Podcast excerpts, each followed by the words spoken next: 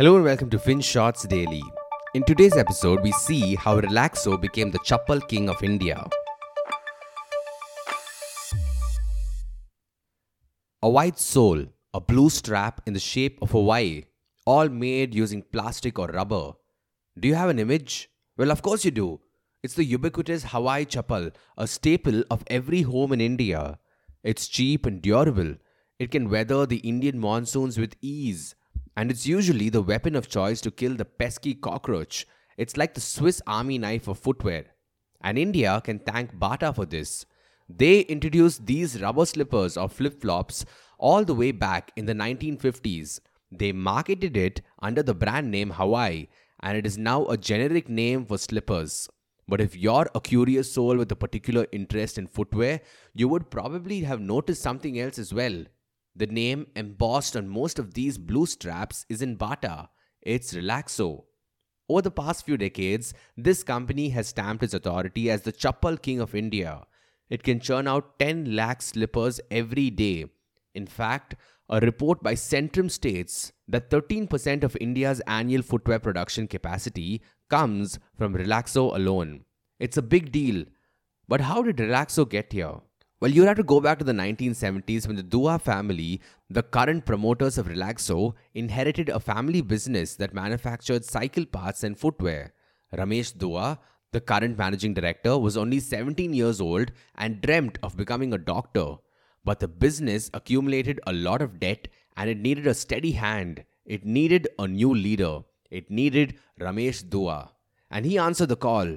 However, he soon realized the cycle parts business wasn't entirely profitable. He believed that the company's future lay somewhere else, in rubber footwear. And being the smart young man that he was, he also realized he needed to learn a lot more about rubber, the key raw material that would sway the fortunes of the company. So he packed his bags and headed to the Plastics and Rubber Institute in the UK. In 1975, when the Indian government imposed emergency rule, things became a little dicey. The government was after business people across the country, and once again he noticed something interesting. The only store that remained open without fear in Delhi happened to be his competitor, Bata. But when he asked them how they'd kept their shutters open, they pointed to their brand value. And that's when Dua realized that they needed a brand too. And in 1976, Relaxo, the brand, was born. Anyway, Relaxo truly made its mark by focusing on three things. First, a simple realization that the business is practically recession proof. What do we mean? Well, everyone needs chappals and it's low cost. The average selling price for Relaxo is only 135 rupees. Remember, that's including all its products, premium chappals and sneakers. Find a branded, more organized player that sells a chappal for cheaper on Amazon. Go on, try it. See how hard it is. And that means Relaxo's products take a very tiny sliver of your disposable income, which explains why the customers are relatively sticky. A case in point is the pandemic. Between FY20 and FY21, Bata's sales cratered by 44%, Metro shoes dropped by 38%, and Khadim's also fell by 19%. Relaxo sales, on the other hand, just saw a tiny drop of 2%. That's it. Secondly, according to fund manager Saurabh Mukherjea, Relaxo took a counterintuitive call. They decided to manufacture everything in house. They used their historic expertise in the plastic business and turned it to their advantage. While everyone else outsourced manufacturing, Relaxo knew that it made sense for them to hold their cards close to their chest. Today, Relaxo manufactures 95% of its products in its own factories while Bata outsources over 50% of its production. This allowed Relaxo to really scale up its manufacturing.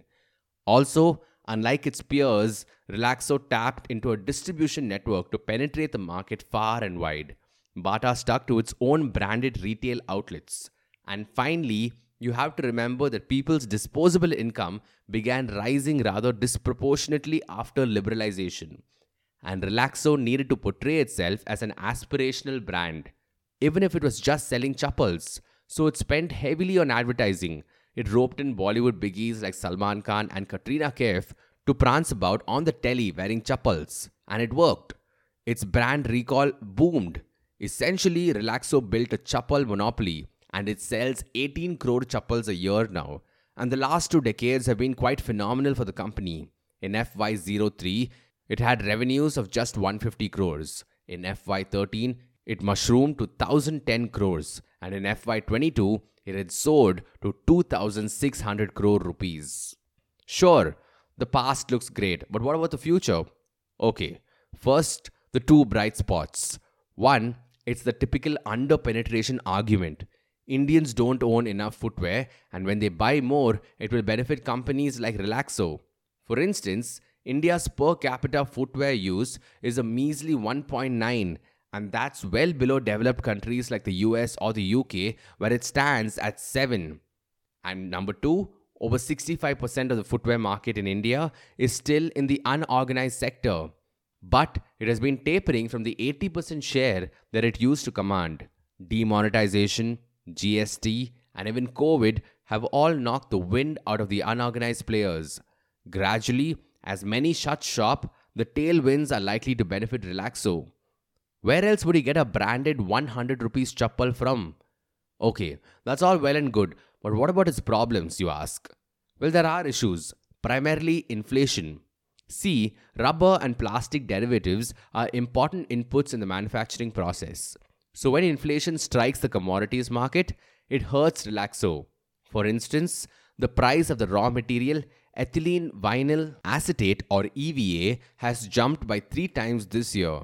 That means Relaxo has had to pass on the cost to its customers. In FY22, it had already increased prices by 25%, and that's the highest jump in a single year in Relaxo's history. Also, the government tweaked the GST rates this year, and for footwear priced below 1000 rupees, the rates have increased from 5% to 12%. Naturally, any price increase hurts sales, especially in such an uncertain economic environment. But there are long term risks too. People are increasingly looking at more premium products. See, the mass market footwear segment that's priced below 500 rupees is expected to see a drop in its market share from 56% to 51% over FY15 to FY25. And since over two thirds of Relaxo's sales come from this category, there could be some trouble. For investors, the question they have to answer is can Relaxo hold on to its chappal monopoly? Or is the stock already priced to perfection? What do you think? Let us know by tweeting to us at the rate FinShots. Thank you for listening to today's episode. FinShots Daily is available on a bunch of streaming platforms such as Spotify, Apple Podcasts, and Google Podcasts. So make sure you follow us on your favorite podcast streaming platform. Until next time.